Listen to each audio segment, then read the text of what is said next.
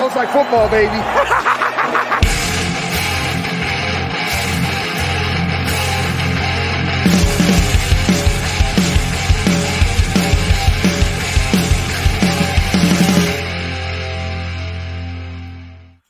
What's up, everybody? Welcome in to the Fantasy Football Smackdown. I'm your host, Kyle August. It's waiver wire sniping ahead of week eight. Yes, these are the players that you should be grabbing right now before the week seven kickoff uh, to beat the waiver wire in week eight. That's how you do it right here.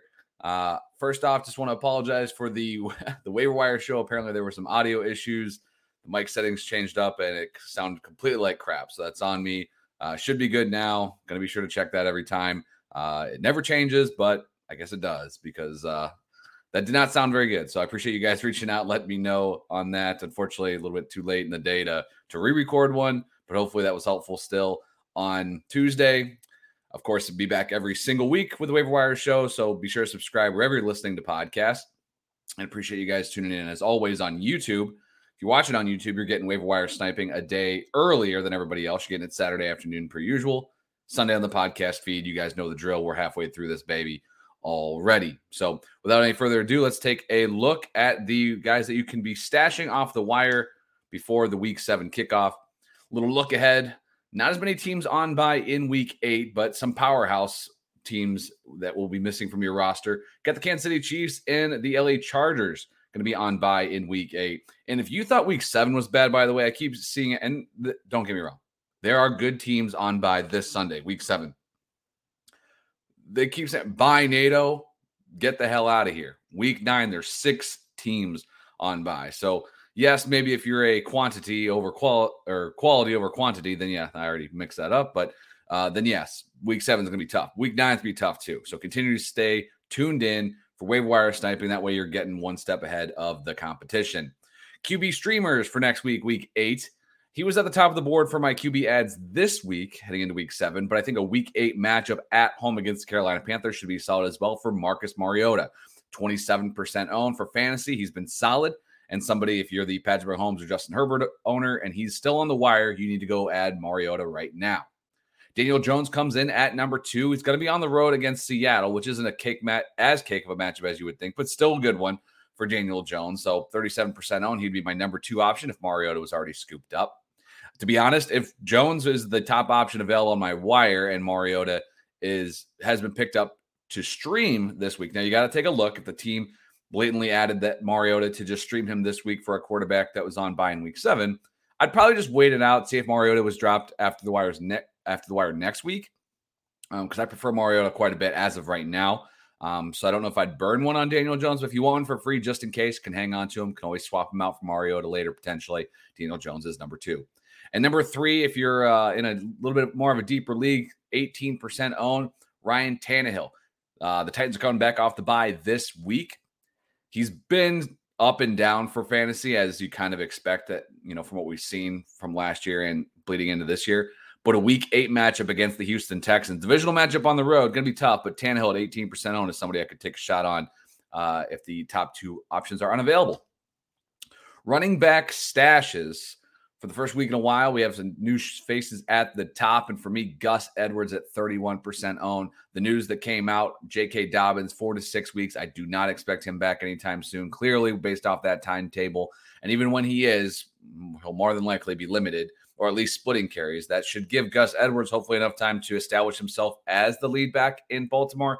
Still technically on the pup, hasn't been fully activated yet, but that could happen. That could happen as soon as tomorrow on Sunday. Uh, but Gus Edwards at 31% owned is definitely somebody that I'm looking to put on the edge of my bench right now. Number two on this list is Alexander Mattison. He's clearly the top handcuff for me, far and away, compared to any other running back. And because the Vikings are on bye in week seven, Mattison's been dropped, right? Teams are getting desperate right now to find some starters. They're dropping players that maybe that they shouldn't. And Mattison, for me, who's dipped just under 50% owned, 48% owned right now over on Yahoo. This is a guy that I want to put on my roster if he's available, if I have the extra spot right now. Rachaad White, second best handcuff in my opinion in the league, 30% owned. He's my guy. Number four is Latavius Murray, 39% owned. Now, this could just be a one and done scenario. And I didn't really believe in Murray uh, on the waiver wire show, if you could hear it. Uh, and I'm still not investing big money on Murray. His ownership percentage obviously jumped quite a bit they came out and said, no, it's all good. Melvin Gordon's a starter in Denver, but this, you know, we've seen coaches lie before. I'll take Murray on my bench one more week just to make sure that Gordon's going to get the majority. And after that, he turns into a low value handcuff. Number five, Jalen Moore in handcuffs, 7% own. Uh, Kyren Williams, the Rams running back, 30% on, which I think is just crazy how much his ownership blasted through the roof.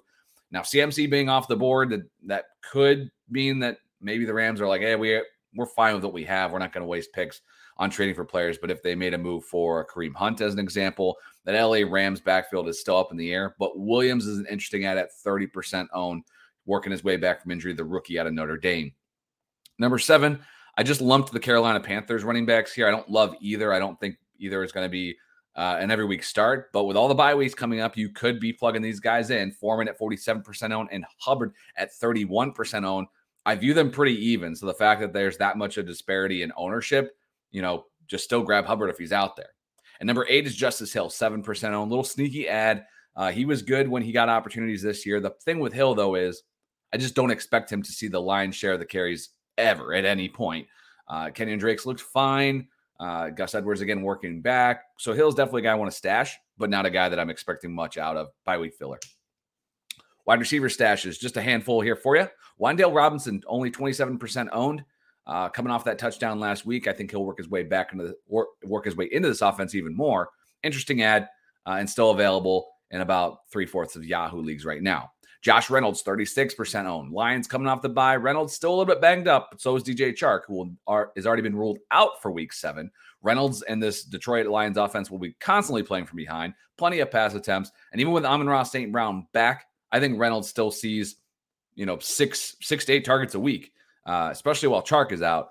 So I'm going to take Josh Reynolds at 36% owned. I don't know if I want to plug and play him this week, uh, but again, they're going to be playing from behind quite a bit. Game script should benefit Josh Reynolds.